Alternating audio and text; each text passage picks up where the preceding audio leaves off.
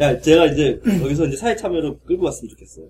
왜 이런 얘기를 꺼냈냐면은 바우하우스라는 존재는 바우하우스라는 존재는 각성된 예술가들, 엘리트적 예술가들이 모여서 사실 디자인이라는 분야를 말을 만들지 않았지만 그런 비슷한 것들을 연구하고 끌어냈어요. 근데 그 사람들이 하려고, 하고자 했던 건 뭐냐면은 사회를 바꾸려, 바꾸려고 하는 의식에서 나왔다고 좀 보거든요. 물론 그런 증거들, 텍스트들도 많이 있잖아요. 그 사람들은 일- 일종의 약간 사회주의적 성향들이 있었고, 이 세상에 있는 물건들을 왜 귀족들만 향유하냐. 어떤 표준화시키고, 모든 사람들이 향유할 수 있도록 어떤 절대적 근거들을 자기네들이 그걸 할 수 있는 근거들이 제시가 됐었고, 그 다음에 그 바이마르 공화국에서 어느 정도 그걸 국가 산업적으로 지원을 해줬고, 그런 것들이 맞물리면서 디자인이라는 분야가 이렇게 형성되기 시작을 한 건데 어떻게 보면은 디자인이라는 분야는 디자인 그 예술가들의 적극적 사회 참여에 의해서 예술가들의 세계만 향유하는 게 아니라 사회에 나와서 어떻게든 이 사회를 바꿔보려는 적극적 사회 참여에 의해서 디자이너라는 분야가 생겼는데 왜 그거에 생긴 이 디자인 분야는 사회 참여라는 걸 어떻게 해석해야 될지 모르겠어요. 약간 잠깐만. 근데 그렇다면 그 얘기 하셨을 때 아까 그 사람들이 엘리트라고 얘기하셨는데 각 분야 엘리트들이 모여서 근데 그럼 그 사람 엘리트가 그런 걸 해야 된다고 생각을 하시는 거예요? 아니 아니 그게 아니라 이 형이 역사책을 살짝 맛을 봤어. 어. 그러니까 그 형은 자 바우하우스가 어, 디자인 현대적 디자인 개념의 태동이라고 보는 것이고 그것의 시작은 사회 변혁의 의지였다. 음. 시작은 그런데 왜 지금은 그런 게 없냐? 이 얘기를 지금 그쵸. 10분 동안 혼자 하는 거야. 그렇죠. 미쳐버리는 거지 이러면. 어. 고마워. 근데 저는 약간 모르겠어요. 이건 그 뭔가 검증이 된 얘기는 아닌데 예전에 헬무트 슈미트가 와서 얘기했던 것 중에 왜들 그렇게 그 사람 나이가 되게 많잖아요. 왜들 그렇게 바우하우스에 집중하냐. 음. 그 시절에 그런 학교들은 되게 많았다. 그런 운동들도 많았고. 근데 나, 그, 너, 그러니까 남아있는 게 그거죠. 모르 예. 너기가 나, 남긴 그 자료만이 지금 모든 학교에서 그걸 다 가르치고 있으니까 바우하우스 집중할 수밖에 없네. 근데 하여튼 그러니까 저도 정확하게 왜 그런지 는 모르겠지만 그 왜 그런지 내가 알아요. 아, 예, 말씀해 주세요. 헬무트 슈미트는 역사 공부를 안 했어?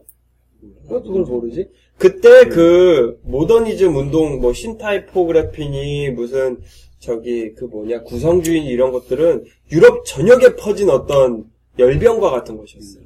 여기저기 전시회도 많이 열리고 그쪽 작가들도 많고 그런데 일단 첫 번째 이유는 아까 형이 말했듯이 학교에서 체계화시킨 게 바우하우스가 처음이었어.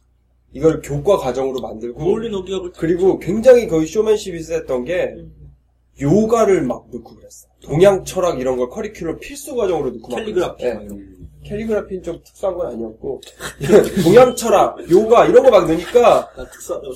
당시에 조차도 이슈가 많이 됐어요. 두 번째 이유는 난 이게 사실 더 결정적이라고 보는데 히틀러의 탄압을 받아서 폐교했어. 그래서 거기에 이제 그런 막 이슈화 되니까 뛰어난 사람들이 많이 모였잖아요. 교수진도 모이고 학생들 뛰어난 사람들이 많이 모였는데 폐교를 딱 하면서 이 사람들이 스위스로 가고 어디로 가고 미국으로 가고 하면서 가서 바우하우스 짱이야. 내가 나온 학교야 이런 거야 거기서. 근데 그런 것도 있었어요. 모홀리 너기는 로드첸코, 러시아의 로드첸코. 로드첸코 가 디자인한 옷만 입었대요. 그만, 음. 그니까 내 얘기 뭐냐면은, 바우하우스는 바우하우스만이 아니라, 이미 스위스, 독일, 영국의 그 오스트리아 모든 한- 그 개념들의 사람들이 모이고 섞여가지고, 다 서로 다 향유되고 있던, 어떤- 영국은 아니에요. 영국은 약간 좀 네. 부족했고, 하여튼 그런, 서로, 약간, 서로 이렇게 공유하고, 향, 그런 의식이 향유돼 있어. 사실, 히틀러가 바우하우스를 폐교한 것도 뭐냐면은, 사회주의자들이었거든. 히틀러는 이 절대주의자고, 이 자- 파시, 파시스트잖아요. 그, 자기 말대로 얘네들은 자꾸 뭐 평등 있다는 얘기하고. 난 지금 계급 얘기하고 있는데, 그러니까 학교를 폐교시킨 거거든요. 처음에, 바우하우스하고 히틀러는 서로 사이가 좋았대요. 그러다가 이제 안, 안 도와주니까 폐교시켜버린 건데, 그만큼 이 바우하우스에 있던 사람들은 의식이 있고 사회, 사회를 바꾸려고 하는 어떤 하, 우리가 내가 꿈꾸는 엘리트 자꾸 자기 흐름으로 또 끌고 와. 아니 어, 오늘 자꾸 설득 아니 되게 논리가 있어. 절대 설득 안 됐는데 어. 오빠 얘기 내가 그래서 써왔어요. 여기 빨간색 이제 라인 아니야 지금. 지금 대로 나가지 못하는 거 6번으로 갔어요. 사회 참여 엘리트. 그러니까 지금 형이 하고 싶은 얘기는 그 당시엔 엘리트들의 사회, 사회 참여가 있었다는 거죠. 굉장히 분명하게. 당연시되고 그렇죠. 자기들이 원하는 거였는데 그렇죠. 형이 말하고 싶은 건 요즘 엘리트들은 왜 안 그래? 뭐 뭐냐. 이거죠. 도대체. 전 그거는 공산주의자가 아니기 때문이라고 생각을 해요.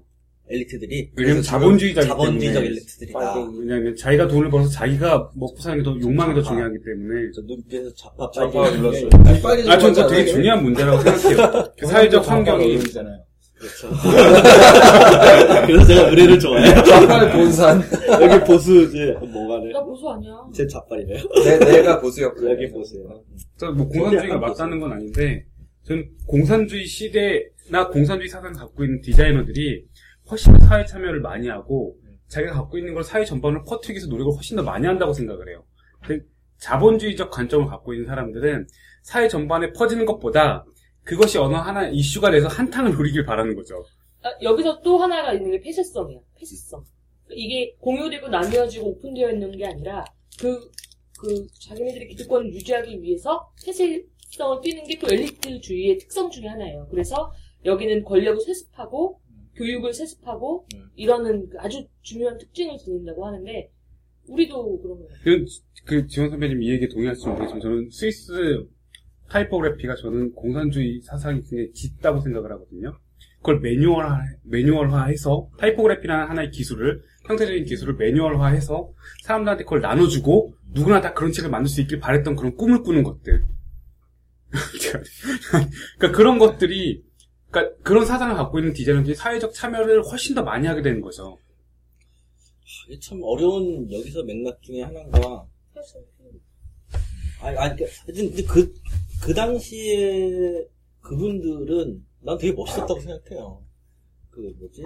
란치홀트가 독일에서 쫓겨나가지고 스위스에 가가지고 명조체를 그렇게 열심히 썼다고. 뭐, 뭐 보드니 뭐 이런 책들을 원래 란치홀트 명조체? 아, 세리프 책. 세리프체를 명조체? 영문 영문 명조체를 명조체야. 신문사의 한계인가? 영문 명조체 세리프체 그 세리프체를 안 쓰는 사람이 고딕체에만 쓰던 사람이 명조체를 쓰니까 그 사람이 왜 고딕체 썼냐면은 막 그런 그런 사상들하고 결부돼가지고 바우하우스적 사상들에서 막 세리프 다 없애야 된다 막 이랬던 사람이 여기 와가지고 그 키틀러 뻗리기 싫어가지고 옛날에 그런 신, 막 그런 것, 옛날 그런 귀족 이런 것들에 더 이렇게 빠졌다는 얘기도 있- 있는데, 그만큼 그 사람들은 의식이 있고 의식이 왔다 갔다 하면서 이 사회를 주도적으로 끌고 가려고 했었는데, 지금의 우리의 있는 디자인 분야 엘리트들은 사실은 그때보다 더 영향력이 있어요. 왜냐면은, 그때는 자기가 만들면은 그게 많이 확산되지가 않았는데, 지금 자본주의 엘리트들은 자기가 하나 만들잖아요. 김영세 디자이너가 디자인을 하나 하면 그 똑같은 형태의 디, 디자이너가 천만 개, 이천만 개씩 세상에 뿌려지는 세상이에요. 그러니까 사회에 훨씬 더 많이 더 확산되는 시스템이에요, 이 자본주의 시스템.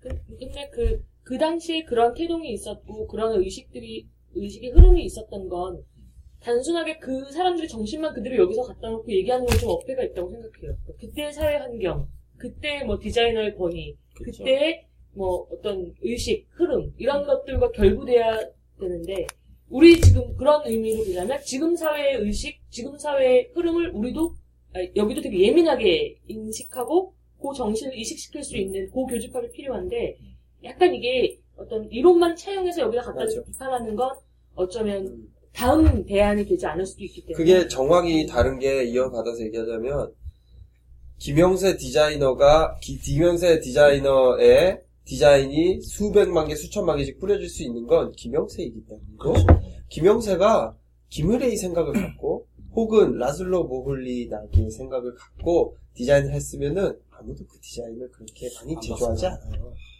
그 당시에는 그 사람의 디자인을 전 세계에 퍼뜨리고 싶은 그런 정황이 있었지만 요즘엔 그 정황이 없는 거예요. 그 정황을 이제 엘리트들이 만들어가야 돼요. 근데 저는 그게 사상의 부재라고 생각을 하거든요. 엘리트들이 사상이 없 예, 사상의 부재. 그러니까 자기 분야를 굉장히 잘하지만 사상이 부재하기 때문이라고, 때문이라고 저는 생각이, 생각이 들어요. 왜냐하면 사상이 부재한 디자이너들은 되게 욕망적이라고 저는 생각을 하거든요. 음. 그러니까 개인의 욕망 욕망을 채우기 위한 디자인을 계속 해나가는 거죠. 약간 자극적인. 예. 근데 사상의 부자라 그런 건 조금 불공평하고 사상은 좀 다른 개념인 것 같고 오히려 너무 개인적이다. 그, 말로 그게 그게. 이제 저- 그래서 사상이 부자라고 저는 생각을 하는데요. 개인적인 것도 사상일 수 있잖아. 근데 전 그게 욕망적이라고 보는 거죠. 이게 무슨 말이야 지금? 그러니까 사상보다는. 본능적이고 욕망적인 부분을 쫓아 쫓아가는 게 더 크다라는 거예요. 그러니까 그게 사상을 통해서 어떤 저- 인류 공동체, 인류 평화에 거. 이타적이거나 이타적인 거, 어. 그게 아니라 의식이라고 표현하죠. 예, 의식이다. 의식이라고. 어, 사상이라고 하니까 막 근데 그게 자본주의 사회로 넘어가면서 점점 본능적이고 원초적인 거에 더 집중하게 만드는. 디자인하는 네. 것도 그렇고 저도 맞아요. 그렇게 생각해요. 최근에 쓴 글 중에 하나가, 이렇게 문구 중에 하나가, 지식보다 지혜, 자극보다 감동이거든요. 근데 우리 디자인 분야 엘리트는 지혜보다는 지식이고요. 감동보다는 자극인 것 같아요. 거기에 더 휩싸여 있는 거예요. 내 얘기에 좀 집중 좀 하시죠. 마시고 왔죠? 네, 네. 아, 나 지금 되게 중요한 얘기 하려고 그러는데. 잠깐 멈췄다가 다시. 여경이 얘기하면 해야지. 원래 약간 이런 분위기예요. 장난. 원래 이런 분위기라 하면 어떤 의미예요? 아니 재미있는? 그 재, 재미도 약 다소 산만하기도 하고 더 심한데 오늘 좀 정제된 네, 오늘 좀 얘기할 것들이 많아가지고. 게스트도 있고 이래서 저희 좀 톤 낮췄는데 원래 막 삐 이런 용어도 많이 들어가는데 아, 다 편집하시는 거예요 그거를? 근데 많이 안 해. 실망하신 것 같다. 아니요. 뭐 어디다 드려요? 어디 컵 쓰시던 컵. 아니 버리고 나, 물, 물. 내가 쓰던 컵이 형이 물 마셨어? 아니야, 내 거. 아, 이게 내 거. 아닌데? 아니요, 저게 내 컵이야. 이게 아 나 어떻게 내 앞에 있어서 내가 막 근데, 그, 듣는 사, 방송 들으셨다니까. 네. 산만해서 이게 좀 마이너스인 것 같아요? 느낌이? 그렇지는 그러니까 꼭 산만해서 마이너스다. 너무 다른 마이너스가 있구나. 조용조용해서 마이너스 그게 아니고요. 그거는 제가 봤을 때는 이야기하는 주제에 따라서 좀 분위기가 달라야 돼요. 음. 그래서 저는 그때 그거 그게 제일 인상 깊었거든요. 그거 뭐였죠? 속이는 거. 스타일 네, 디자이너? 저는 그거 되게 인상 깊게 봤거든요. 왜냐면은 저는 그리고 그게 상하로 나눠져 있잖아요. 제가 만약에 상을 보고 바로 화를 봤으면은 그게 좀 덜했을 텐데 한 그 사이 일주일 갭이 생겼어요. 어. 그러니까 혼자 좀 사- 생각을 해보고 제가 처음에는 무슨 생각을 했냐면은 어 저 좀 이상하다 어. 라는 의심을 했다가 의심이 아니고 그냥 혼자 이상하다. 근데 물어볼 순 없잖아요. 그러다가 아나 재밌다. 저기 그 뭐냐 사이트 들어가서 요거 하나 물어봐야겠다. 어. 근데 나중에 그거를 시간 일주일이 지나면서 저 혼자 거기에 답을 하고 있더라고요. 어. 아, 이 사람은 그랬을 아. 그랬을 거야. 어. 아, 그랬을 거야. 그랬을 거야. 그래서 그 다음 하편을 봤을 때 어마어마한 배신감을 느꼈죠. 그러니까 우리가 딱 원했던 네. 그 반응을 느끼신 어. 거야. 아, 우리 되게 그런 거 반응도 없어가지고 딱 이걸 목적으로 계획한 노력은. 되게 많이 했는데 반응은 없고서 되게 아 이제 의기소침해졌어. 힘들, 힘들게 이렇게 하지 말자 그랬었는데 재정이 재정이 재정아 진짜 근데 재정을 부른 거는 진짜 재정과 그 옆에 그 어, 아주 그거, 그분 그거. 어 뭐지? 진짜 구경하러 왔다가 라 뭐였지 이름이? 라야 아 그분 하얀 그, 브라야. 불안 쿠였는데 미스터 코 이제 이름 기억 안 나? 홍승구 씨. 홍승구 씨. 아 맞다. 저그 검색 돼봤을 그리고 이름을 안 나오는 거예요. 아 그때 우리가 페이크 웹사이트 만들려고 했거든요. 아, 불안을 귀찮아서 안 만들었지. 나야 그러니까 제가 그거를 다- 완벽할 수 있었는데 그 뭐냐 하편을 듣기 전에 상편에서 얘기를 했잖아요. 그래서 아 이 사람 뭐 하는지를 먼저 찾아보고 하편을 듣자. 음. 하편을 듣기 바로 전에 검색하다 안 나오는 거예요. 그래서 음. 일단은 듣고 틀어놓고 검색을 시작했는데 안 나와서 그냥 나중에 듣고서는 그래, 검색창 이런 분이 한 분이라도 계시니까. 감사해 이렇게 이런 기획을 해야 돼 그러니까 난 그냥, 우리는 그냥 하고 나서 사람들이 아무 관심도 없나 보다. 그냥 그렇게 생각했지. 진짜 관심 없다고 생각했어요 사람들이 아, 그래서 괜히 헛, 헛수고만 그래서 하고. 그때 이 형이랑 나랑 폭발적인 반응인 거야. 댓글이 막 30개가 달리고 막 화내는 사람도 있고 그럴 거야 막 그랬는데. 나 사실 그 컬럼을 쓰려고 했었는데. 써. 쓸까? 어? 어? 어.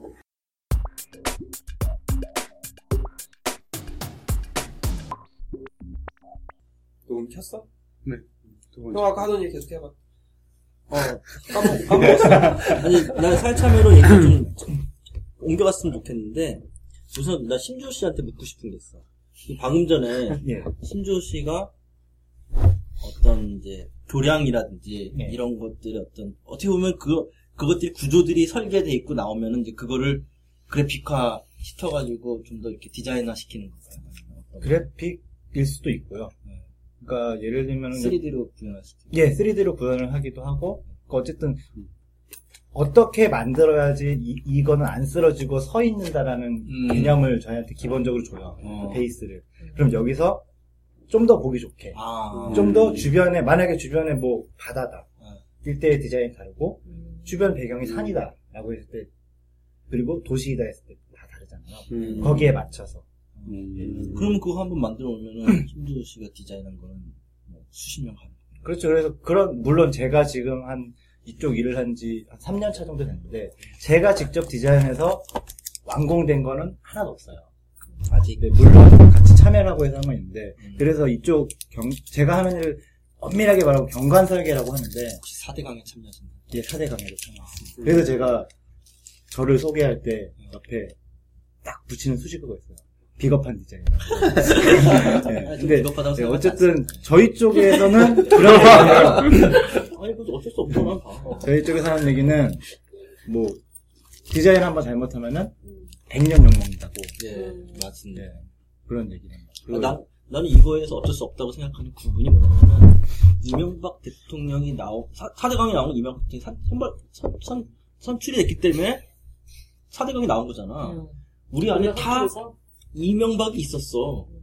현 정권에 대한 열망이 있었던 거예요. 근데 그거를 다시 한번 경험해오다 보니까 안 좋은 거고, 이 지금 4대강도 마찬가지의 어떤 방해라고 해서 그거 비겁하다고 생각합니다.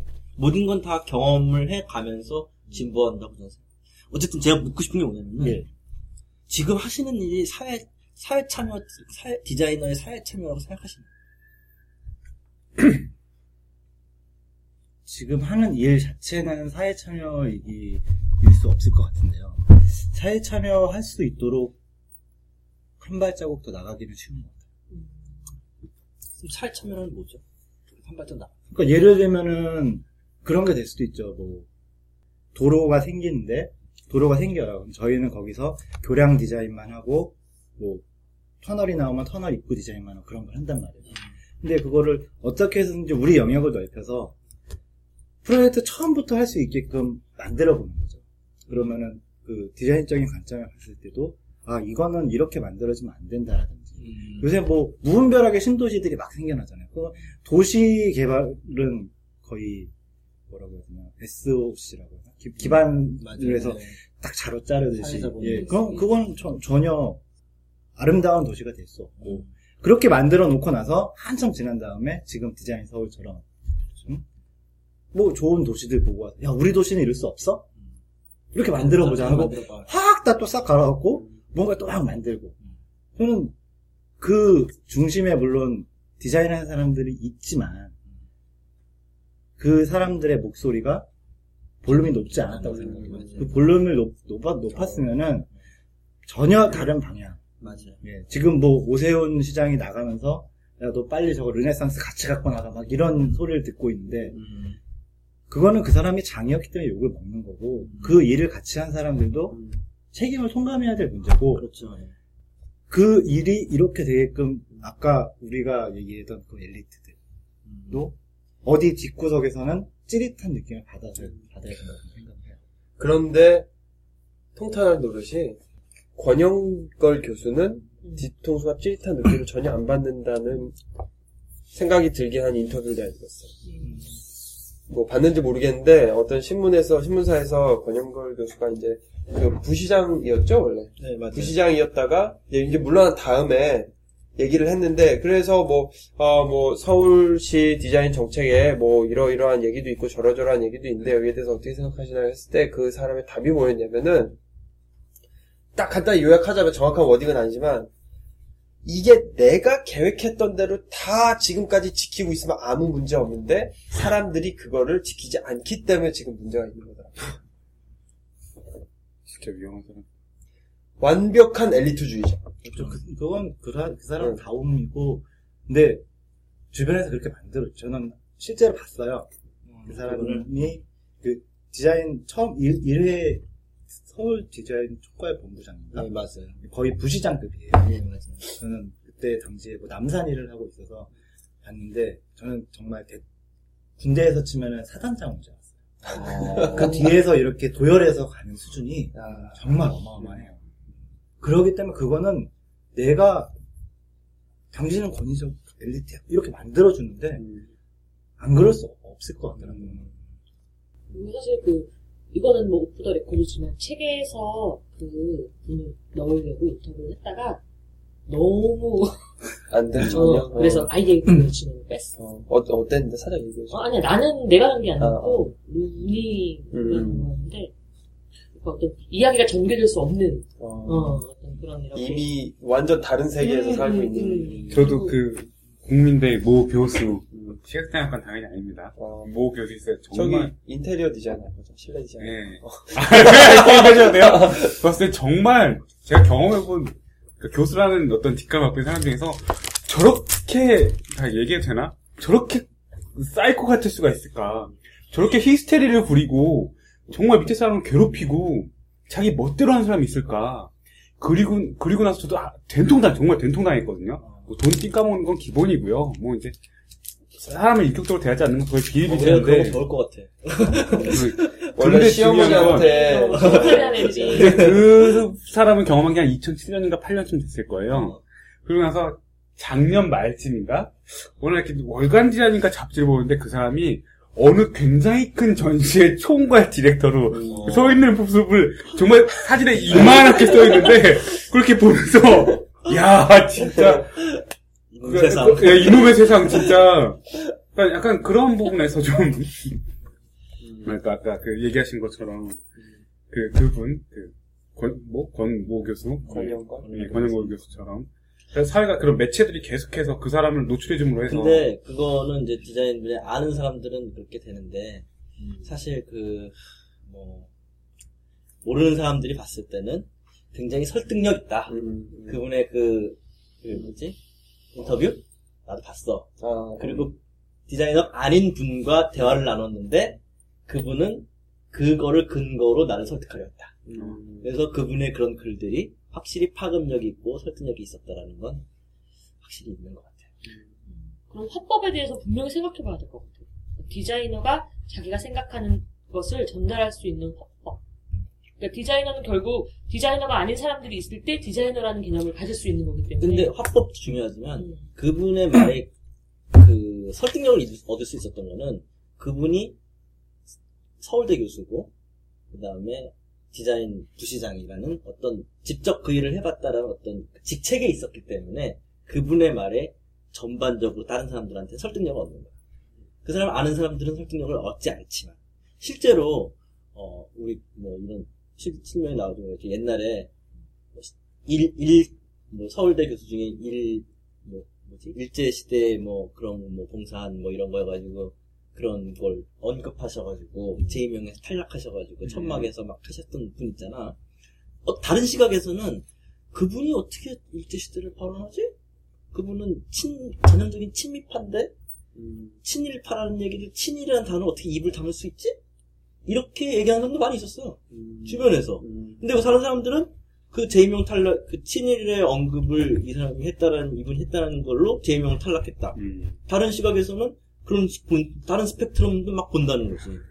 근데 우리는 어떤 한 스펙트럼만 보고서 그렇게 되는데 왜 그 스펙트럼만 보냐? 그 사람이 말하는 게 권위 있으니까. 엘리트. 있는 거죠. 근데 그분이 김민수 교수가 그렇게 얘기하는데 권위를 얻을 수 있었던 건 뭐냐면 김민수 교수님이 우리나라에 포스트 모더니즘을 도입시킨 아주 장본인 중에 한 명이었고 디자인 분야에서 아주 그 좋은 책들도 몇 개 쓰시고 그러니까 그분의 말이 설득력이 있는 거야.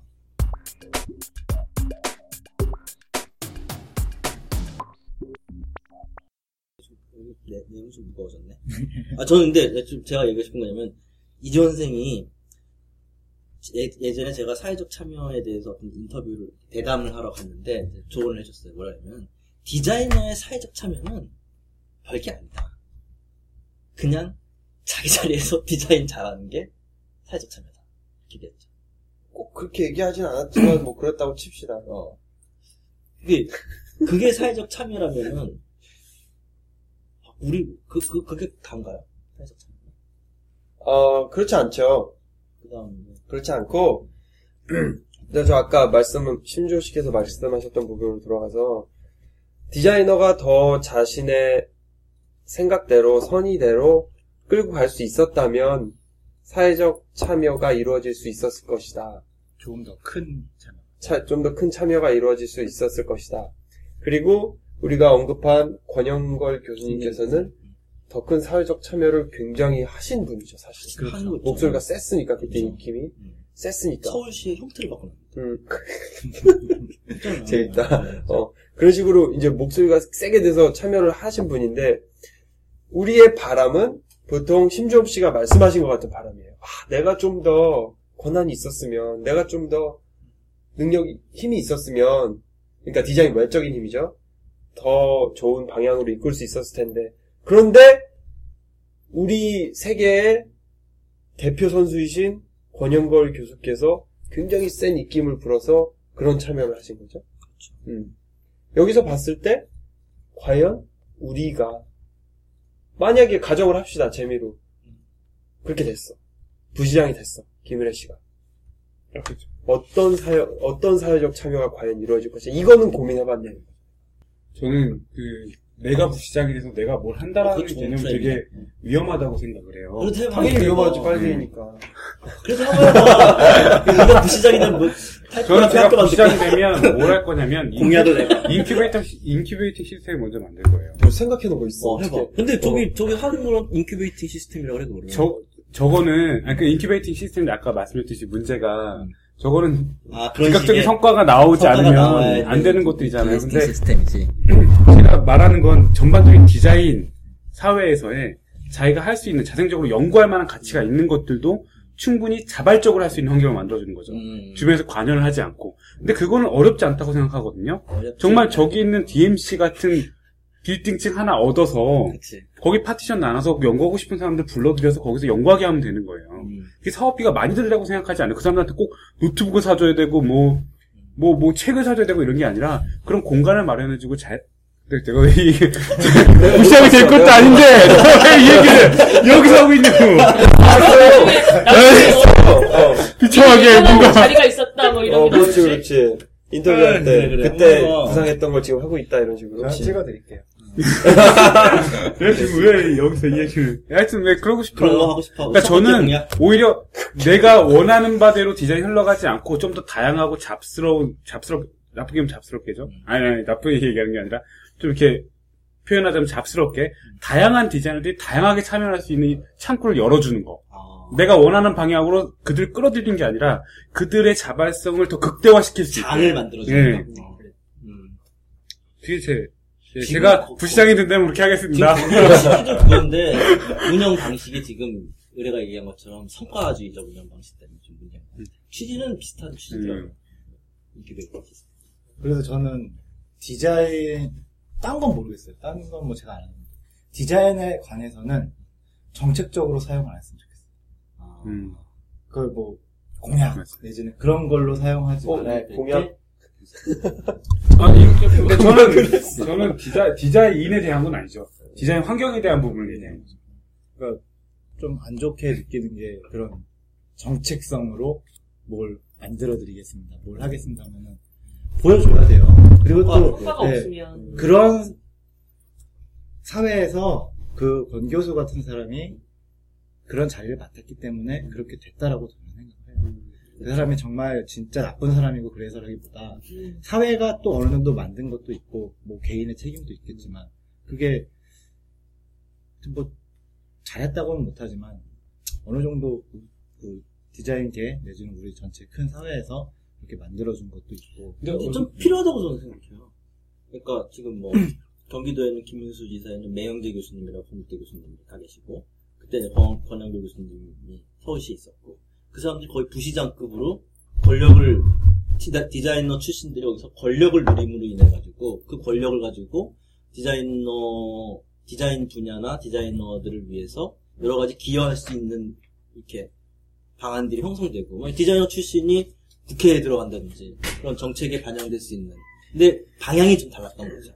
그러니까 제 생각에는 그렇게 이제 어, 목소리를 낼 수 있는 자리에 올라가는 사람들도 생기고 그리고 나름대로 디자인에 대한 사회적 인식도 생겨서 뭔가 역할을 할 수 있는 기반이 됐을 때 과연 디자이너들이 어떤 비전을 가지고 어떤 행동을 할 것이냐 음. 과연 그렇게 됐을 때 사회적 참여를 한다는 전제 하에 예? 어떤 사회적 참여를 할까도 까지도 생각을 해봐야지 맨날 하는 얘기가 아 사회적 참여하고 싶은데 나는 존나 힘 없어 막 이 얘기만 하니까 이게 그렇죠. 이제 네. 스탑이 되는 것 같아요 거기서 그러니까 제 생각에는 뭐 사회적 참여를 할 수 있는 기회가 뭐 주어지든 안 주어지든 일단 거기에 대해서 아주 큰 틀의 어떤 비전을 가지고 있어야 되는데 그게 이제 각자 김현 씨가 얘기했던 것처럼 개개인의 비전일 수도 있지만 그 부분도 있지만 디자인 사회가 공유하는 비전도 있어야 된다고 그러거든요. 우리 디자인 사회가 아 디자인은 이런 정말 사회적 으로 참여해야 되는 디자인은 이런 식으로 흘러가야 된다라는 거를 뭔가 공유하는 것도 굉장히 중요하다고 생각해요. 약간 반대인데요. 무엇을 같이 공유하고 목적이 하나로 쏠리는 거에 대해서는 상당히 좀 반대라고 반대 입장을 갖고 있는데 그거 자체가 아까 권모 교수님이 하신 거랑 저는 나중에는 크게 다르지 않다라고 생각해요. 그 알고리즘 자체는 오히려 모두가 공동의 가치를 가져야 된다라는 생각 자체가 이미 디자인이 사회를 차- 사회 참여를 하는 데 있어서 좀 안 좋은 작용을 한다고 생각을 하거든요. 그러니까 공동의 가치가 아니라 각자의 가치를 더, 더 극대화시킬 수 있는 방향으로 나아가야지. 계속 공동의 가치, 공동의 가치. 어떻게 보면 그 권모 교수님도 공동의 가치라고 생각해서 분명히 그 자리에 나갔을 거예요. 우리 김그래 씨는 네. 청년 청년 디자인 유니온을 만들겠다면서 맞다. 공동의 가치. 공동의 근데- 가치를 내세우려고 하잖아요. 아니, 디자이너의 근데 있잖아. 인권 문제. 그건 제가 공식화돼서 얘기하지 않았는데 왜 공식화돼서 모르겠지만. 처리하고 그거는 이제 그거는 그러니까 어떤 공동의 가치가 아니라 각자의 가치를 이렇게 뿜어내는 데 있어서 법적으로나 환경적으로나 문제가 되는 것들을 어떻게 해소해 줄 수. 있는 아니 도움을 주는 음. 그러니까 네. help help하는 사람 될 수 있지 않을까 고민을 한번 해본 거예요. 그 어떻게 생각하면 말장난처럼 들릴 수 있겠지만 그것도 하나의 가치예요. 그렇죠. 그러니까 내가 생각하는 공동의 가치란 거는 그런 거예요. 아주 큰 틀에서 디자인이란 과연 무엇인가? 이거 자체도 지금 공유가 안 돼 있고 디자이너가 어떤 식으로 사회에서 활동, 그러니까 그 아주 그 저기 기술적인 부분으로 들어가서 그렇죠. 어떤 식으로 어떤 역할을 해야 될 것인가 이것도 지금 공유가 안 돼 있는데 과연 각자가 개인 플레이로 할수 있는 게 한계가 들이치지 않느냐 그렇게 생각을 하는 거죠.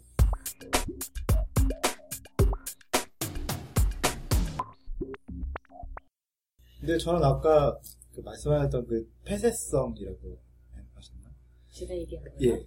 그 아까, 아까 말씀하셨는데, 그, 디자이너들이 그게 너무 심한 것 같아요. 그 개개인의 폐쇄성, 내지는 또 그 개개인들이 모인 집단이 갖는 폐쇄성들이 너무 커서, 네. 그런 말씀하신 공유의 무엇인가를 만들기에는, 나중에는 뭐 되겠지만, 상당한 시간이 흘러서 서로 간에 싸움도 많이 일어나고, 저는 진짜 실제로 그런 것도 봤거든요. 그, 그 비슷한 고민을 저도 했어요. 아, 왜 도대체 디자인 쪽은 왜 그 노동조합 그런 게 없는 거야? 라는 고민을 하다가 제 스스로 찾았던 답은 그거였어요. 이게 나 잘났다라는 사람들이 너무 많아요. 그래서 이게 잘나서 자기들이 어느 정도 위치에 가면은 이제 아래에 있는 사람들 자기가 겪었던 걸 생각해 봐야 되는데 자기랑 같은 급, 더 위로 올라가려는 생각 때문에 하니까 나 혼자 힘들어. 그러면 제일 편하게 생각하는 게 학회. 학회를 막, 지금, 지금 뭐 비닥이라는 게 제일 크긴 하지만, 뭐, 서, 무슨 조형학회, 뭐 실내 디자인학회 만들어요. 그럼 그 학회 안에서, 이제 학회 가서 몸집이 커지잖아요. 이 안에서 싸우더라고요. 맞아요. 원래 예, 그러다가 싸우고 막. 대표 자리를 누군가 놓쳤어요. 어떤 학, 학교 라인에서.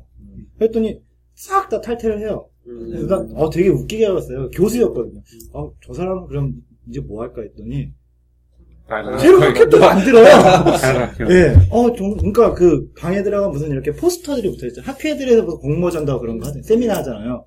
분명히 작년까지는 거기 세미나가 붙어 있었는데 학회 이름이 바뀌었어요. 그래서 그 이름이 바뀌셨나 봐요. 했더니 예, 뭐 그렇게 됐어 하고 넘어가는데 나중에 이제 뒤로 들은 얘기는 그런 거더라고요. 그래서 이- 그런 서로 어느 정도 자기 위치 목소리를 낼 수 있는 자리에 왔을 때부터 그 전부터도 그랬던 사람들이 그 자리에 갔다고 해서 자 이제 나는 열린 마음에 뭐 뭔가 할 수 있는 사람이 됐어 라고 바뀌질 않을 것 같고 더 공공적인. 예 그렇죠 더 누가 더 뭐라고 그럴까 맞고 맞고 예.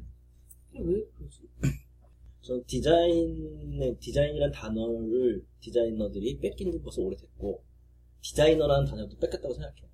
그러니까 디자이너가 그걸 향유하지 못, 그러니까 그걸 고수하지 못하는 거죠. 그러니까 디자인이라는 담론도 뺏겼고 디자이너라는 호칭까지도 저는 뺏겼다고 생각하거든요. 그 원인이 뭐냐는데 지금 비슷한 지적을 하신 건데 디자이너들은 어, 자기가 고급 취향이라는 생각 때문에 자기를 자기 주변을 닫아요. 그래서 내 취, 나는 고급 취향, 너는 저급 취향 이런 식으로 자기 논리로만 그렇게 생각을 해요. 상대를 그렇게 치부해요. 그래서 자기는 고급 취향을 즐기고 쟤네들이 하는 건 대중적 취향을 즐긴다고 생각을 해요. 디자이너들은. 근데 그런 것들이 이렇게 닿는 계기가 되거든요. 근데 의뢰가 이제 지금 일어나서 가는데 어떤 이제 공동의 아름다움의 가치 이런 것들을 디자이너들이 서로 누리지 못하고 있는 게 일종의 문제라고 보긴 해요. 그러면서 아까 말씀드린 대로 자기들만의 울타리가 어느 정도 형성이 되고 그 울타리로 다른 분야들을 끌어들이지를 못하는 거죠. 근데 왜 여기서 그 그런 게 생기냐면은 그 예전에 그 바우하우스의 디자이너들은 그 막 그 사회 시스템에서 막 자본주의 사회의 문제가 막 불거지면서 여러 가지 사상들이 이루어지고 그 사상에 동조하는 디자이너들 예술가들이 있었어요. 그러면서 그 사상에 동조하는 예술가들이 어떤 내가 이거 아니면 죽겠다는 어떤 가치지향점이 있었는데 공동의 가치지향점이 있었는데 지금 이 사회에서는 공동의 가치 지향점이 참 찾기가 어려운 것 같아요. 그러니까 지금 우리 제 스승이신 윤원석 교수님께서는 환경 문제라는 거를 계속 통해 가지고 가치 지향점을 두고 계속 하거든요. 지금은 이제 원 원자력 문제까지도 이렇게 이렇게 꺾여서 가는데 어떤 그, 그 공동의 가치 지향을 계속 하니까 뭔가를 계속 사회에 발언 하고 싶은 욕망들이 자꾸 생기는 거예요. 근데 이 사회에 있는 디자이너들은 공동의 가치 지향을 참 만들기 힘든 게 뭐냐면은 스타일 때문이거든요. 자- 자본주의는 모든 걸 스타일화 시켜버려요. 그러니까 내가 어떤 가치 지향을 해가지고 막 이렇게 하잖아요. 그러면 아 쟤는 저런 스타일이야. 음. 그러면서 그걸 스타일화 만들어가지고 스타일을 향유하게 해요. 그러면서 그 가치 지향을 이렇게 이렇게 이렇게 해가지고 이 자본주의는 어떤 하나의 가치, 돈이라는 자본이라는 가치로 이렇게 종- 흡수해요. 흡수해 버려요. 그러다 보니까 디자이너들은 굉장히 다양한 가치를 얘기하고 싶은데 그거를 할 수 있는 공간들이 안 생기니까 자기들끼리 닫아버리는 거죠. 그래서 결국은 디자이너들은 이 사회 주류 구조에 들어가지 못하고 자꾸 이런 자기네들이 누리는 것들을 이렇게 자꾸 빼앗긴다고 할까? 자꾸 좀 그런 느낌이 그 들죠. 자본주의로 이렇게 규착되는 그 주체가 누구예요? 그거 자본가들이죠. 자본가들. 결국은 디자이너들은 자본가들에게 종속돼 있는 거죠. 이건 자- 디자이너뿐만이 아니라 많은 분야가 그렇게 되는 거죠. 이거는 스티븐 헬러라는 디자이너 출신 디자인 비평가가 한 얘기인데 어떤 거기서 이제 예술가에 대해서 얘기를 하는데 예술가나 디자이너가 획기적인 걸 내놔. 그러면은 그것이 점점 점점 소비되고 마모되면서 음, 평평하게 평범한 것으로 변해서 거기서 이제 돈이 나오죠. 예? 소비가 되니까. 그래서 어느 시점에서는 그게 주류 처음에는 획기적이고 그렇죠. 아주 그 저기 저기 혁신적인 혁명이었는데 그렇게 돼서 자본의 하나의 덩어리로 싹 흡수가 되는 비주류가 주류에 흡수되는 과정을 이렇게 얘기한 글이 있거든요. 전 그게 아주 이 현상을 잘 네, 설명한다고 거기에서. 영향을 네, 받았어요. 음. 그래서 꼬집어냈어. 내, 내가 뭐 내 내가 뭘 한 거를 이렇게 해서 하더라 형은 아 정말 자본주의가 참 무섭죠. 근데 그 얘기를 왜 했죠 지금? 아니, 그러니까 쉽지 않아요. 사회 참여가 쉽지 않다. 디자이너의 사회 참여가 참 아. 쉽지 않다는 거죠. 그러니까 이 디자이너들은 다양성을 추구하는, 아까 의뢰가 말하는 그런 다양성을 추구해야 되는 종속, 종족들인데, 이 종족들은 이 자본가, 자본주의 시스템에 종속돼 있기 때문에 뭔가 다양성을 추구하게 되면 이 시스템에서 자꾸 벗어나게 되는 거야. 그러면 이제 자기가 뭐야지 시스템 벗어난 거에 두려움을 얻게 되는 거지. 그래서 다시 자본주의 시스템으로 들어가게 될 수밖에 없는 구조. 이런 거에 대한 예외적인 케이스들은 없나요? 그러려면 혁명이 일어나야 되는데. 아니, 아주 작게라도. 가령, 액션 서울 같은 건 어때요? 이제 그런 것들이 이제 일종의 액션 강- 강남 좌파 같은 애들이 이제 액션 서울은 액션 서울 같은 게 나는 그런 식의 어떤 활동이라고 생각했거든요. 우리 자본주의나 기득권. 저의 멘토는 교보타워 올라와가지고 할복자사를 하는데 자본 디자이너의 디자이너의 인권을? 외치면서 할복자사를 저는 자본주의가 되게 무서운 게, 자, 공산주의는 공산주의가 무너지면 기득권 체제들이 싹 무너지잖아요. 근데 자본주의는 자본주의가 무너져도 자본은 절대 무너지지 않거든요. 그런 부분에서 되게 무섭다는 생각이 들어요. 그걸 사람들이 너무 본능적으로 알고 있지 않, 않나. 사람들이 자본을 통제할 수 네. 있는데 통제를 못하는 상황까지 그걸. 본능적으로 알고 있으니까, 아까 얘기했던 그 예외적인 상황이 벌어지기가 너무 쉽지 않은 거죠. 음, 아니, 근데 액션 서울에 대해서 나 좀 물어보고 싶어요. 어때요? 액션 서울을 알아요? 몰라요. 이 액션 서울이 혹시 어떤 액션 서울? 그래서 되게 다들 안 하는 거구나, 진짜. 아니라 이게 제가 알고 있는 액션 서울이 있고, 그, 아니, 그, 붙인. 아니. 사과. 예. 사과. 이장, 이장섭 씨 개인적으로 친분이 있어요. 어. 아, 그게 액션 서울이에요? 어. 음. 사과 어떻게 했는데? 그러니까 사과- 팔았지. 사과를, 그러니까 그들이 파머스 파티라고, 아, 아, 어, 그거. 아, 파머스 그럼 파티. 이게 하니까 좀 아니까 얘기하겠다. 궁금해서. 자, 그러면은 이장섭 씨는 그런 아주 나도 좋게 봤어요. 정말 어. 좋은 것 같아요. 그리고 그 방법도 좋고 뭐 비주얼도 세련되고 그 친구가 아주 능력 있는. 맞아요. 어.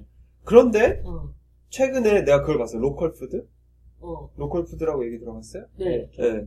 조그만 가게를 차려서 그 지역의 농작물을 가져다가 그 지역의 어. 사람들한테 어. 파는 로컬 푸드. 어, 이미 로컬 푸드란 신조어가 생기고 어, 이제 지금은 아직 낯설기 때문에 어. 아직은 좀 순수해요. 어, 뭐그 사람들도 거기를 통해서 돈을 버는 과정이 의도도 음. 좋고 어. 근데 요거 조금 세월 지나 봐봐요 음. 이제 로컬 푸드가 옛날에 웰빙 뭐 이런 것처럼 하나의 트렌드로 자리 잡기 시작하면서 소비되기 시작하고 그런 상점이 되게 늘어나고 음. 사기치는 놈들도 막 생기고 음. 평평해져가지고 음. 하나의 주류 문화가 딱 되는 그 과정. 그런데 그런 게 두려워서 그런 시도에 대한 부분들을 저는 폄하할 아니죠. 필요는 없다고 생각해요. 그러니까 형이 너무 교훈적으로 얘기하는 어. 건데 그건 그런 현상이 일어나는 거예요 그냥 어. 그렇게 우리가 관측은 하는 거죠 그렇게 분석하고 하지만 거기에서 어떤 얻을 수 있는 교훈은 없어요 사실. 근데 끊임없는 시도는 필요하다고 생각해요. 나는 근데 이 사람이 그 보니까 또 역시나 그 한국에서 공부했던 사람은 아니잖아, 그죠? 스페인에서 네. 서울대 서울대 나와가지고 나와서 이제 유학 어, 가서 음. 그런 그래서 오히려 이러한 어떤 생각의 확장은 그러니까 그걸 완벽하게 같이 보는 건 아닌데 내가 이제 괜찮은 디자인에 대한 부분을 알아서 취재하려고 아니면 얘기를 들어보려고 접촉을 하면 근데 왜 대부분 괜찮았어요? 다 대부분 다 딱 정해져 있어요. 근데 어. 왜 괜찮았어요 그 부분이? 아 나는 방식의 그러니까 디자인을 패키지나 그런 가시적인 디자인을 한 게 아니라 방식을 디자인. 근데 그 로컬 푸드 방식은 이미 엄청나게 많이 아니 이미 많다. 그렇다라는 게 중요한 게 아니라 그런 걸 시도하고 그리고 했다는 거에서. 장섭이가 처음 할 때는 로컬 푸드가 이슈 되기 전이었어. 어.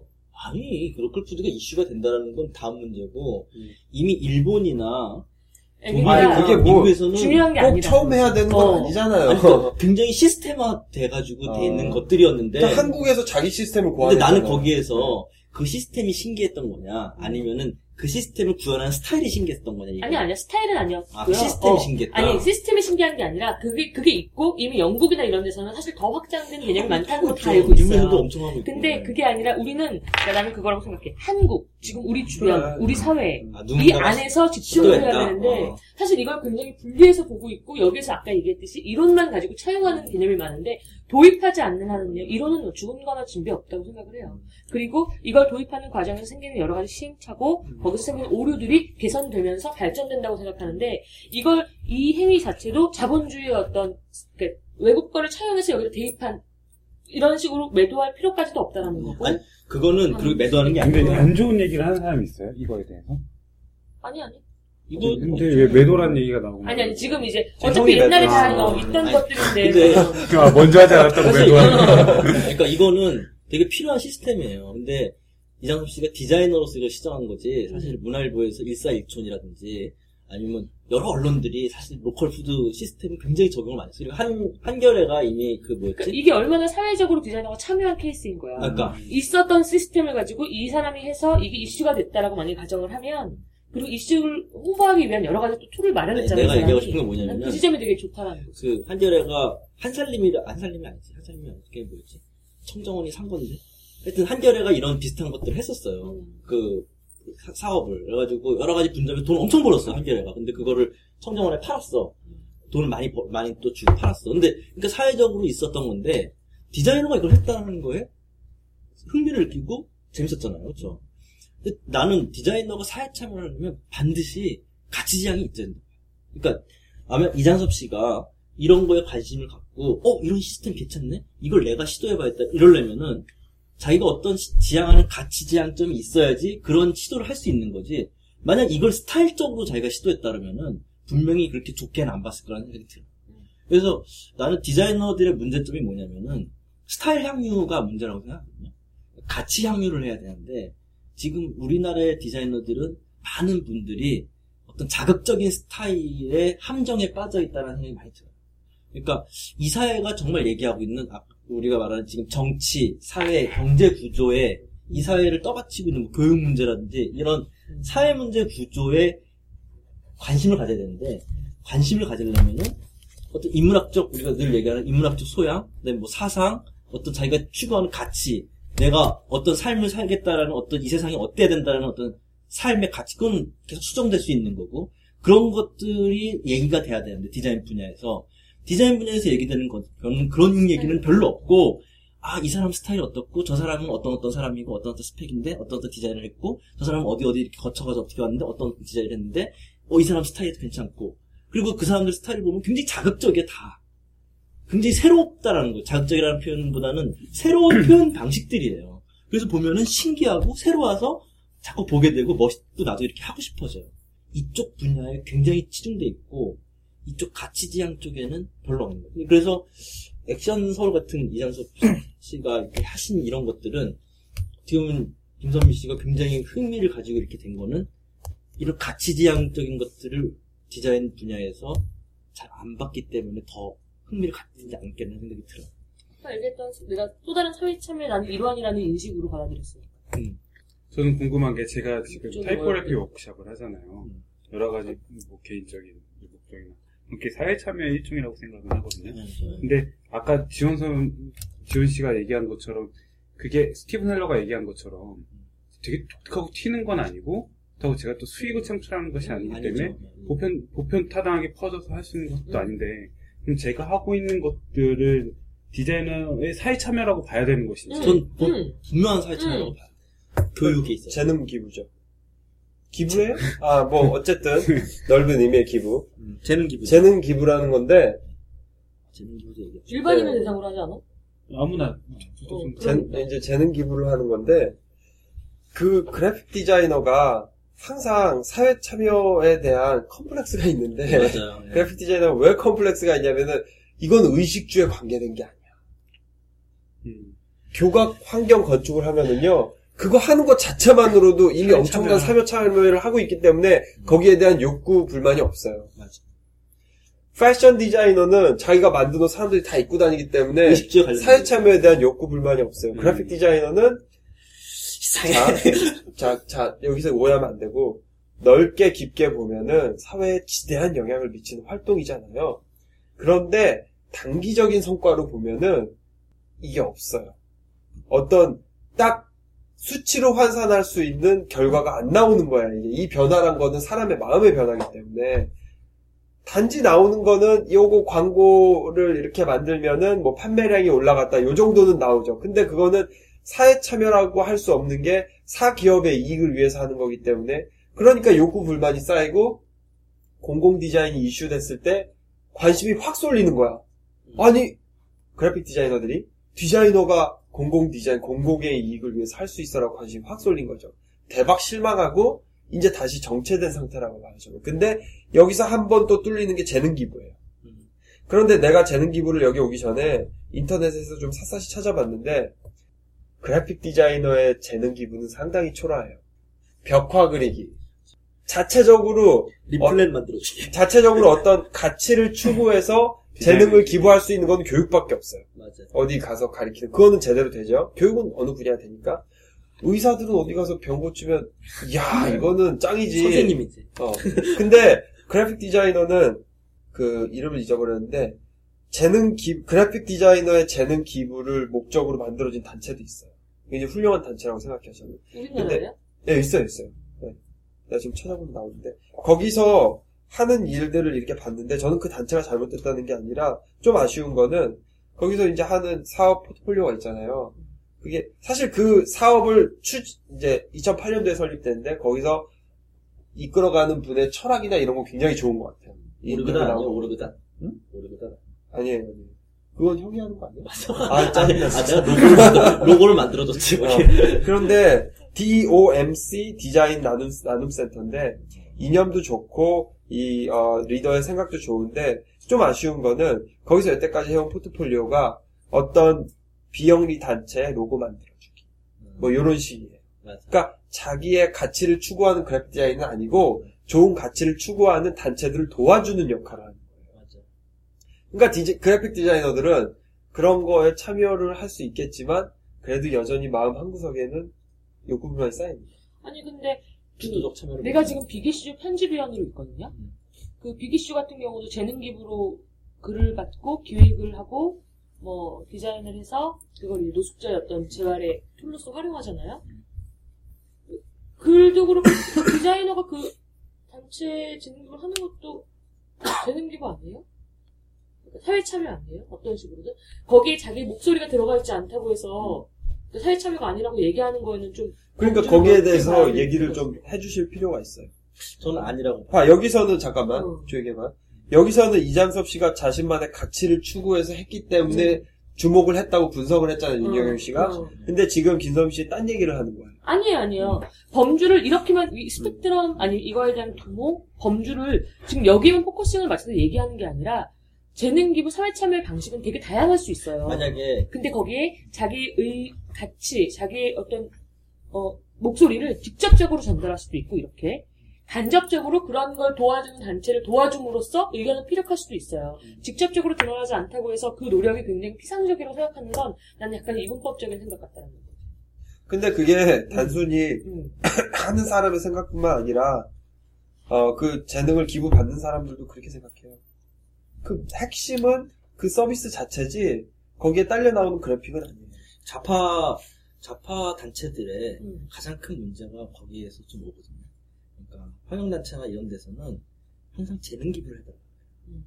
그러니까 나는 좋은 일 하니까 음. 너가 나한테 참여해서 널 재능 기부를 하는 건 넌 좋은 일이야. 라고 얘기를 해요. 근데 나는, 내, 나는 이제 디자이너로서 음. 나는 거기에 일을 해주는 거는 내 client job을 해주는 거지 내가 거기에 좋은 일 참여하는 거 아니야. 이렇게 생각을 해요.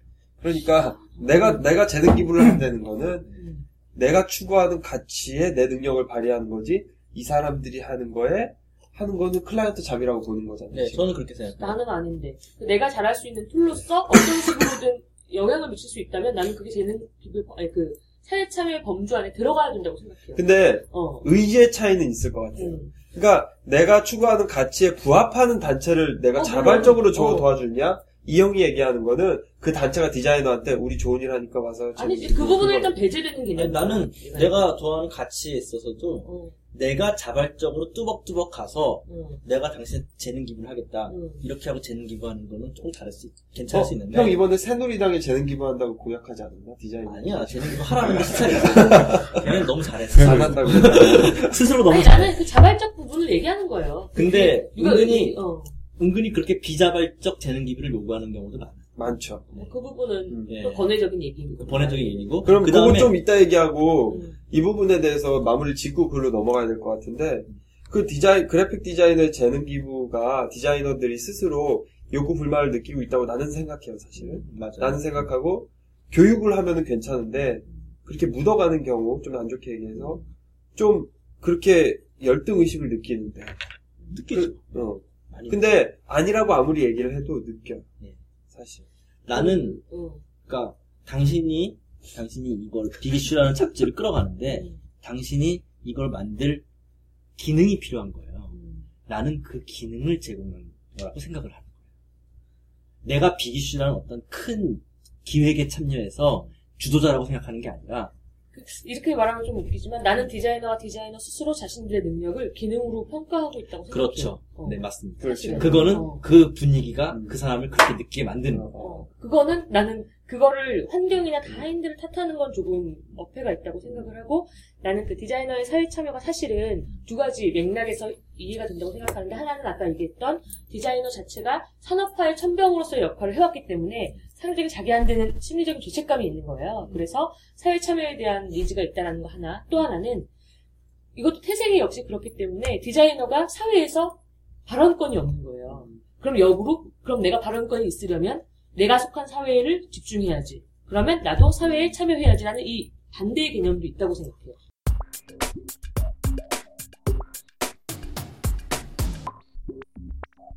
근데 사회 참여라는 거는 일종의 참여라는 개념은 내가 사회 참여 기부를 할때 그냥 맹목적 기부는 없거든요.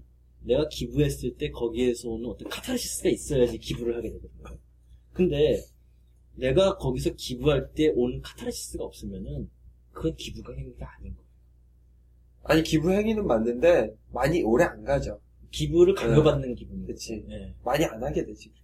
근데 디자이너는 이 사회에서의 디자이너는 어, 항상 상당히 오랫동안 종속되어 있다라는 느낌을 많이 강하기 때문에 근데 좀 여기서 궁금한 게 일단 그래픽 디자이너는 전 분명히 2차 저작권자라고 생각을 하거든요. 음, 그렇다. 근데 종속되어 있지 않, 않은 그래픽 디자이너가 어떻게 존재할 수 있죠? 그러니까 그런 그렇게 가려고 디자이너들이 노력을 해야 돼. 그러니까 이게 뭐냐 그러면은 굉장히 미묘한 차이인데 사실 다 만들어진 판에 디자이너는 기능인으로 참여하는 경우가 상당히 많아. 근데 그 판을 만드는데 디자이너가 참여하면 참 좋은데 어. 이- 이거에 대한 되게 중요한 지적, 그게 그거였어. 그 내가 친절한 북유럽 책을 쓸 때 디자이너의 역할에 대한 얘기가 나왔을 때 내가 누누이 얘기하지만 우리나라에서의 디자이너의 개념은 기획돼서 딱 가시화되는 시점에 투입된다는 거야. 그렇지 디자이너는 요 앞단에 절대로 투입이 되지 않는 거야. 잘안 되지. 그래서 앞쪽에서 다 만들어진 걸 구현해야 될 때 이 사람이 투입돼서 그때 얘기가 된다는 건데 이- 지금 우리나라 상황이 이렇다고 가정해봐요. 그리고 비기 비기 씨도 먼저 재능 기부의 그런 개념이 있어. 그러면 일단 이거에 대한 환경을 인정을 하고요. 그러니까 우리가 여기로 가야 돼. 이 과정까지 다 할 수 있어야 돼라는 건 사실 나는 이상적인 얘기라는 생각이 드는 거지. 일단 가시화되는 단계 투입해. 일단 적용되고 대입돼 본인이. 그리고 그 안에서 자기의 포션이나 발언을 늘려갈 수 있는 방법을 그러니까. 찾는 게 맞다고 생각해요. 근데 그 과정이 정말 힘들어. 힘들어도 해야 되는 근데 저, 저도 근데 이 부분이 맞다고 생각을 하거든요. 근데 여기서 약간 앞에 저는 그래픽 디자이너라고 붙어야 된다고 생각을 하는데. 근데 아까 참 얘기했던, 어려워, 근데. 이거를 벌, 이거보다 이 앞까지 참여해서 갈 수 있는 방법이 있다라고 생각을 하신다면 좀 그게 뭔지 궁금해요. 있어, 있어. 그, 나 같은 기획자나 이런 사람들은 이 사람들이 이 단계에 투입되길 필요로 해요. 맞아요. 어, 왜냐면 그리워하고 있어요. 그 리워보기가 표현이 조금 더- 시적인데. 조금 더 완성된 결과물, 조금 더 파급력 있는 결과물을 만들기 위해서 이 앞단에서 우리가 예를 들어 기획을 막 했는데 그래서 사실은 기획자도 굉장히 디자인적인 소양이 필요한 거고 나도 그런 목적으로 여러 사람들을 만나고 다니는 건데 이러한 것들의 생각이 거세된 상태에서 기획을 하면 전혀 파급력이 없는 일들이 벌어지는 거예요. 근데 저, 저는 좀 다른 게, 여기서, 여기서 참여하실 줄, 전 여기서 참여한 사람은 그래픽 디자이너라고 생각하진 않아요.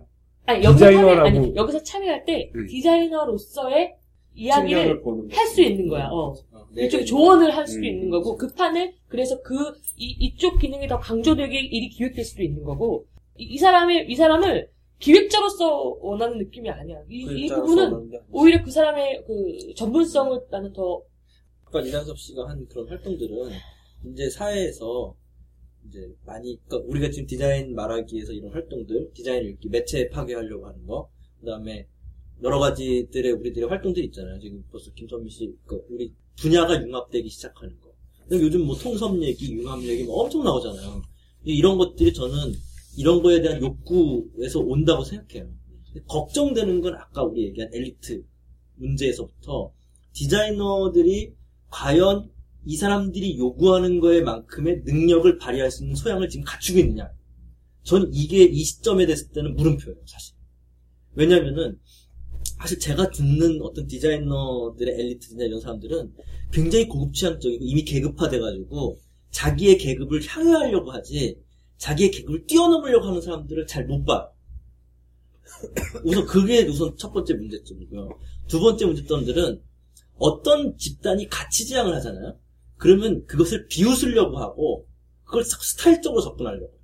그거를 자기 가치 지향을 잡아먹어가지고 어쨌든 가치 지향을 내 걸로 만들려고 하지 않고 그냥 다른 스타일로 쟤와 나는 다른 스타일로 디자이너는 자꾸 그렇게 경계 지으려고 하는 성향들을 많이 봐요.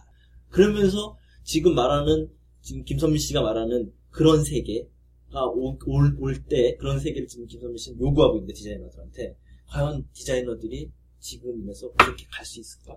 라는 거에서 잠깐 잘 그건 모르겠어요. 마치 장기전이라고 생각해요. 그쵸. 장기전이고 아까 말했던 이 소양 말씀하신 그 소양은 정말 각자의 역량의 부분이고 또 하나는 토대도 되게 중요하다고 생각해요. 아까 얘기했을 때 그러니까 디자이너가 아닌 사람들이 그런 디자이너의 그런 예를 들어 자격지심이 있으면 역시나 편집자들이 누가 그렇게 얘- 얘기하면 아 그런 거 아니야 이런 식으로 이렇게 맞아, 이제 맞아. 폄하하고 모안 맞아. 주고 이러는 토대가 없 그러니까 그런 게 아니라 나, 나같이 계속 질 좋은 디자이너들을 만나면서 장난 아니게 좋지.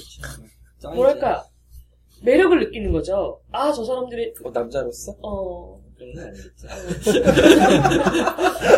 나 모든 반전 짓지 할 말을 마. 잃어버렸네. 그런 그런 지점들. 저는, 저는 제가 광고 회사 너무 경험은 어이없어. 아니야 잠깐만 나 네가 중요한 얘기였단 말이야. 중요한 얘기 해. 어, 뭔데? 그 토대. 아, 좀 쉬었다가. 그래. 아니야 아니야 그거. 까먹는단 말이야. 얘기해. 그 그런 지점들이 필요할 것 같아.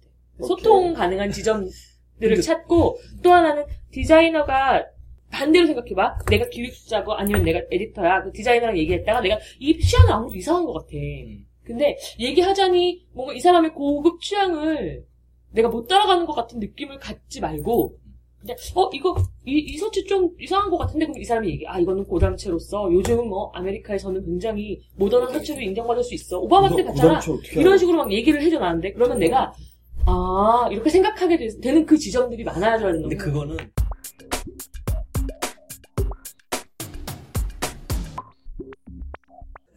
광고 디자인이나 아니면 그 신문사나 이런 게 굉장히 규모가 크고, 크고 음, 디자인들도 많고 인력도 많잖아요. 음, 근데 만약에 북 디자이너라고 봤을 때, 음. 북 디자이너도 이런 부분부터 참여할 수 있다고 생각을 해요. 처음 시작할 때부터 북 디자이너가. 음.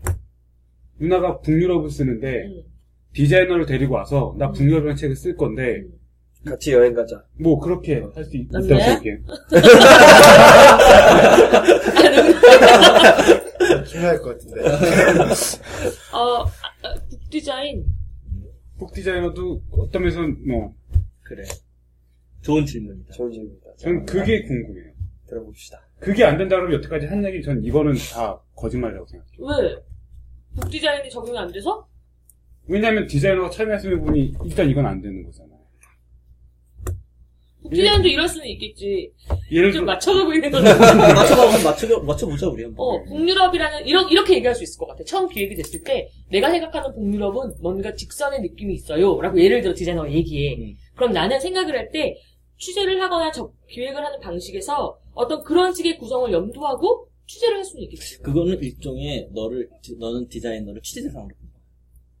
디자이너를? 응. 같이 기획 대상이야. 기획의 동반자가 아니라 일종의 취재 대상으로 보는 거지. 왜? 일종의 디자이너가 벌써 직, 디자이너는 직선 이런 표현을 한다는 것 자체가 음. 디자이너는 어떤 표현을 할 거라고 생각을 하는 거지. 디자이너는 절대 그런 표현을 쓰지 않아. 편집자, 아니, 기획자나 편집자들이 생각하는 표현과 똑같은 표현을 써. 그러니까 기획의 첫, 처음에 된 생각은 디자이너는 그림부터 그리고 있지 않다는 거지. 첫 출발점. 똑같아. 순수한 입장에서 시작을 정말이야? 저는 어떻게 그림부터 못 그리죠. 아니, 아니, 그림부터 그리지 않는 게 아니라, 자기가 어떤 북 디자인을 하겠다 그래. 그럼 어떤 기획이 나왔어. 북유럽이라는 기획이 나왔으면 디자이너도 아, 어떤 걸 썼으면 좋겠다.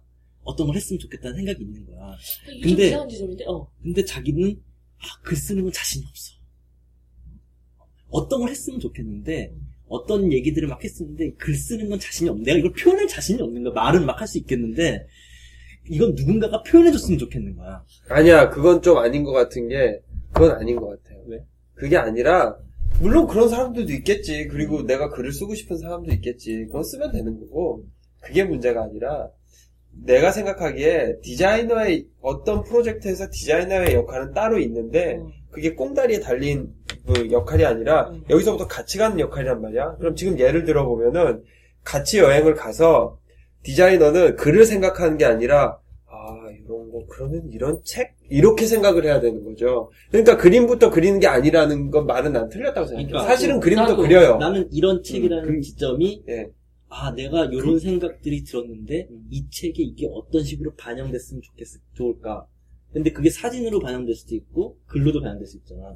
사진으로 반영되면 내 역할을 내가 하면 되는 거고 글로 그러니까 그 반영되면 콘텐츠적인 합의가 먼저 되지 않으면 그렇게 못 하는 거죠. 음. 북디자인 할 때. 음. 그러니까 처음에 같이 여행을 갈 수 있는 거죠. 그 컨텐츠적 합의. 근데 왜냐면 근데 저자는 아, 내가- 그때 콘텐츠도 내가 생각을 이 하잖아. 경험을 우리가 TTL 매거진에서 했던 것 같아. TTL 매거진은 어떻게 되냐면 기, 기획을 해. 기획은 우리가 해. 같이 디자이너하고. 1차 기획은 기자들이 해. 어. 그리고 1차 기획이 fix가 된 꼭지를 가지고 디자이너랑 회의를 해. 어. 그래서 어떻게 컨텐츠를. 구성해. 어. 같이. 어. 가령 뭐 키스라는 걸로 화보를 찍기로 했어. 그 텍스트를 적어. 그러면은 정말 다 같이 계산해. 음. 그러니까 초기 기획의 단계를 만약에 그 그런데- 영역이라고 음. 한다면 그런데 거기서 그 기획하는 단계에서 자연스럽게 각자의 능력에 해당되는 기획을 하게 되더라고요. 그건 음. 누가 시키지 않아도. 음. 근데 예를 들어 취재 형식이 아니라 그다음 뭐 예를 들어 소설책이에요. 음. 뿌리 깊은 나무를 써야 돼 이 사람이. 그때는 어떻게 참여가 되는 거죠?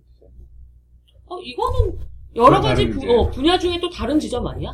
그 북 디자이너 같은 경우는 디자인의 대상이 그 기획이 아니라 그 결과물로 나오는 텍스트이기 때문에 그거는 좀 더 이해하기 쉽게 예를 바꿔보자면은 음. 과학 교과서를 쓸 때 과학자들 사이에서 내가 계산을 하고 있을 수는 없잖아요. 그거랑 같은 얘기인 것 같아요. 소설도 사실은. 그래서 어떤 지점에 와서 같이 하는 것. 그러니까 북 디자인이 어디서부터 시작되느냐의 차이는 또 있죠. 이런 뭐 그러면- 북유럽 같은 책은 아예 그냥 완전히 생짜 처음부터 시작할 수 있는 책이고 그렇지 않은 책도 있는 거고. 그런 거죠. 순수 창작 근데 예- 근데 거죠. 저는 애초에 그게 그럼 처음에 시작한다는 말은 말이 안 되는 거잖아요. 중간에 여기 끼든 여기 끼든 여기 끼든 어느 지점에서 끼게 되는데 어쨌거나 애초에 처음부터 시작할 수 있는 부분은 아닌 거죠. 그러니까 그 영역이 디자인의 영역이 지금 너무 그래픽 디자인이나 편집적으로 한정돼서 생각하기 때문에 그런데 디자인의 영역은 좀 넓잖아요. 넓죠. 어, 넓은 아, 그- 범주에서 그래서 제가 디자인 아까부터 편집자나 그래픽 디자인 그래픽 어. 디자이너 범주로만 보-. 봤을 때라고 얘기한 거죠. 내가 근데 산업 디자이너는 아니면 상관없는데. 이제 그, 그- 지금 아주 중요한 표현이 나왔는데 음. 그래픽 디자이너는 그래픽이라는 한계를 넘어야 될 것 같고 지금 말씀하신 대로 환경 디자이너 환경이라는 한계를 넘어야 될 것 같아요. 왜냐면, 왜냐면 박원순 서울시장께서 이미 예전 직책이 social designer였잖아요. social designer는 다 할 수 있는 거야. 조금 위험할 수도 있다. 그치. 근데, 근데 이게, 이, 이 큰 거와 작은 게 균형이 잘 맞아요. 그러니까 자기의 전문 영역, 전문 영역대로 갖추고 있어야 되고, 그 다음에 그걸 둘러싸고 있는 그 contex-, 컨텐츠, 그 context에 대한 영역도 충분히 키워나가, 디자이너가 키워나가야 되지. 그래서, 물론, 처음부터 여기에 참여할 수는 없어. 근데 디자이너가 지금 여기에 참여하는 거에 대해서 점점 자기 영역을 넓혀가야 되는데, 어느 순간부터는 그래픽 디자이너의 영역을 벗어나는 순간이 있다. 근데 그거를 과감하게 벗어나고 나야 되는데 디자이너들은 그걸 과감하게 벗어나고 나오기가 참 어려운 환경도 좀 되는 것 같아요. 그거는 위에서 누르는 것도 있고 스스로도 그게 잘 안 돼. 아까 내가 편집자 선배를 쿡 찌르는 행위처럼 그런 것도 없지 않아 좀 있는 것 어, 같아요. 맞아. 이걸 보다, 방금 말씀하신 거 보다 보면 북디자인의 영역이 커져서 어느 순간 자기도 첫 지점부터 시작하고 싶어지는데 그 순간 자기가 글을 써야 되는. 그렇지. 그렇게 되는 상황이 과감하게 정말 전 써야 된다고 생각을 하거든요. 써야 된다고 생각할 수도 있지만 음. 소설가랑 같이 앉아서 같이 얘기를 나누면서 발전시키는 방법도 있는 거예요. 네, 뭐 그런 것도 있었는데. 근데 저는 그거는 애시랑, 애초에 처음부터 시작되는 부분은 아니라고 생각을 해요. 그러니까 우리 같은 아까, 같- 네, 아까 같은 그 중간에 끼게 되는 거죠, 늘. 그렇지. 네. 그렇게만도 생각할 수 없는 게 허영만 화백은 작가랑 같이 작업하잖아요 처음부터. 만화가들이 많이 그렇게. 예, 예. 그런데 작가가 글을 다 써서 주는지 어쩌는지 나는 잘 모르겠어요. 않을걸요. 그렇지 않고 계속 같이 하는 걸로 알고 근데 그치, 그때는 화백이 storyteller라는 것도 같이 갖고 있을 때 좀 그게 가능하다고 그치. 생각하거든요. 만약에 화가라는 것만 두고 봤을 때는 좀 그 작업은 불가능하다고 생각, 자기가 그것만 고집을 한다면. 근데 화가이며 storyteller일 때. 그런 사람들이 교집합을 갖고 있을 때 시작이 같이 가능하다고 생각을 해요. 근데 지금 이것도 마찬가지로 저는 북 디자이너가 첫 책이 기- 정말 애- 기획될 때부터 태- 태어날 때부터 참여가 되려면 나도 글을 쓰는. 그러니까 나는 시- 소설가이기도 한 디자이너여야 된다는 거죠. 말려들었다. 아니 어떤 모순이 있는데. 근데 그거는 소설이라든지 책 종류가 많잖아요. 네. 한 부분일 것 같아요. 예를 들면 저는 아이들을 가르칠 수 있는 뭐 교육 교재라면은 처음부터 참여할 수 있다고 생각해요. 그쵸. 그렇네요. 네, 어. 왜냐면은 어 쨌든 맞아. 무엇을 교육할 거냐는 콘텐츠를 정하는 것부터 하자라면 또 얘기는 달라지겠지만 어쨌든 뭐 교육을 해요. 효과적으로 예. 전달되는 방식에 대한. 어, 어. 아이들을 봐- 물론 그건 또 교육을 하는 사람도 의견을 줘야겠지만 아 3세에서 5세의 아이들은 한 페이지 이 설마 설사 아 이만한 책이 아니고 요거 두 개를 붙여놓은 사이즈에 대해서 더 효과적으로 받아들인다. 그런데 여기에 그림이 꽉 찬 것보다 요만큼 찬 게 더 효과적이다라든지 그런 거를 디자이너들은 제시를 할 수 있어야 되고 또 거기에 글이 너무 많이 차면 얘네들은 넘긴다. 그래서 여기에 맞는 글을 맞춰 그런 것도 저는 가능하다고 생각합니다. 지금 이 얘기는 시작점이 하나가 있어서 둘이 여기서 동시에 시작하는 게 아니라 디자이너의 시작점이 여기 있고 교육자의 시작점이 여기 있고 카메라의 시작점이 여기 있어. 이렇게 가다가 만나고 요 가면서도 또 서로 눈치도 보면서 이렇게 싹 간다는 그런 개념인 것 예. 같아요. 음, 그래서 같이 시작할 수는 분명히 있다고 생각해요. 알려드리면서 벗어났어. 덕분이에요. 같이 있어. 아니 근데 뭐 어느 쪽이 맞다 반대로 생각해보야 어느 딸에 맞다 없어 지금 이 자리에. 가버렸어. 어느 쪽이 맞다 틀리다의 문제가 아니라 어. 요거는 어, 프로젝트의 성격에 따라서 달라지는 것 같아요. 완전히 같이 가는 것도 있고 따로 가는 것도 있고 중간에 가야 되는 것도 있고 뭐 그런 것도 있는 것 같아요. 반대로 난 생각해봤거든. 그러니까 디자이너들이 그러니까 내가 뭔가를 하다가 책까지 만들고 싶어. 내가 원하는 것으로 디자인까지 하고 싶어. 뭐 그런 경우 있죠. 어, 그러니까 소규모 출판 보면 많이 이럴 있죠. 때그 지점이랑 연결되는 지점일 수도 있다고 생각해. 역으로는. 어. 네. 글까지 써 쓰고 싶다는 그 지점들이 약간 아까 얘기했던 참여의 과정의 맥락이 아니라 그러한 선을 갖고 있는 사람들의 어떤 지점의 근데 방금 이 얘기 듣고 이렇게 반론하고 싶어서 제가 하는 것 같긴 한데 근데 봐봐. 어쨌거나 무슨 교육을 할지 무슨 교육을 위한 책을 만들지는 먼저 기획이 돼야 되잖아요 그 다음에 그 교육이 어떻게 잘 전달될지 그 다음에 디자이너랑 상의를 하는 거고 그러면 이것도 아까 북디자인의 영역과 그렇게 다르지 그러니까 그 않잖아요 어떤 거가 기획이 될 때 이 시점에 대한 부분들이 있고 디자이너가 디자인적으로 어떤 무언가를 시작하는 시작점들이 있을 거 아니야. 네.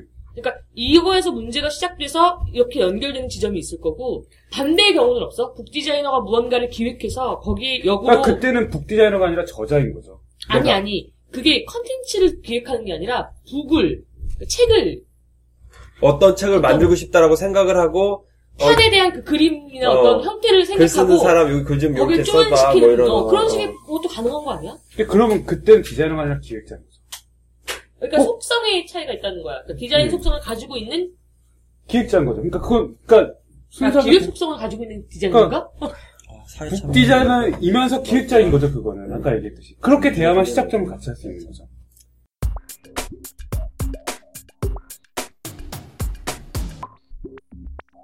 이건 약간 좀 계속 할 수 있는 얘기인 것 같고 끝이 없는 얘기인 것 같고 디자인의 사회 참여로 얘기를 돌아가서 아, 너무 범주가 넓다. 근데 흥미로운 얘기다, 야. 그만 얘기할게요. 아니야 아니야.